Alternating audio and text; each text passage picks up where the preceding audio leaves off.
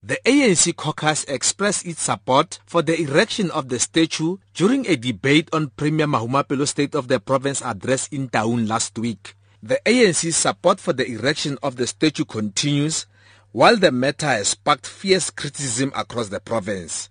Those against the decision argue that the money for the statue could have been spent to improve service delivery, such as water shortages and sanitation. However, the ANC's chair of chairs within the provincial legislature, Itumeleng Mosala, has a different view. That statue, as the ANC caucus, we are very clear that uh, it must be erected in honor of uh, the role played by the current president, uh, President Jacob Zuma.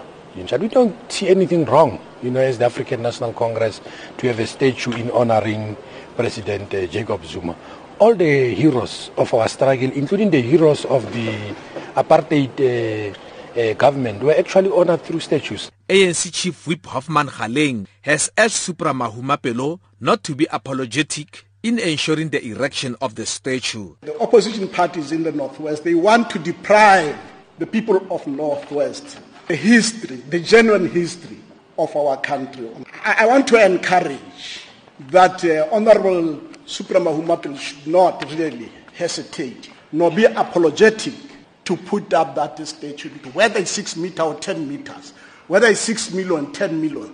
The people of this province, they have to know that and they have to see that. Opposition parties have once again slammed the ruling party's support for the erection of the statue. Provincial Democratic Alliance leader Joe McGluwa. Today it was clear that they admit that they are going on with the statue, although there are arguments it's six meter and not six million. But what we are saying as an opposition party, there are demand analysis, there are cost analysis. They must come out and clear and tell us what the cost of the statue is. We've done our own cost analysis, and in terms of our cost analysis, it will work between six and eight million. The late Nelson, uh, Nelson Mandela, his statue has been built uh, more or less with the same dimensions, uh, eight meter high, for eight million four years ago. The EFF's Betty Diale has cautioned the ANC about not listening to the people. It is clear. Today they portrayed such arrogance to show that they don't even care about what the communities are saying. There's an outcry in the Northwest regarding that statue.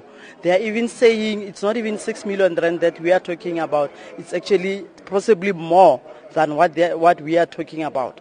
Now, you can see that the Ramotshere people community are adamant that they don't want that statue. ANC must start lis- listening to the people.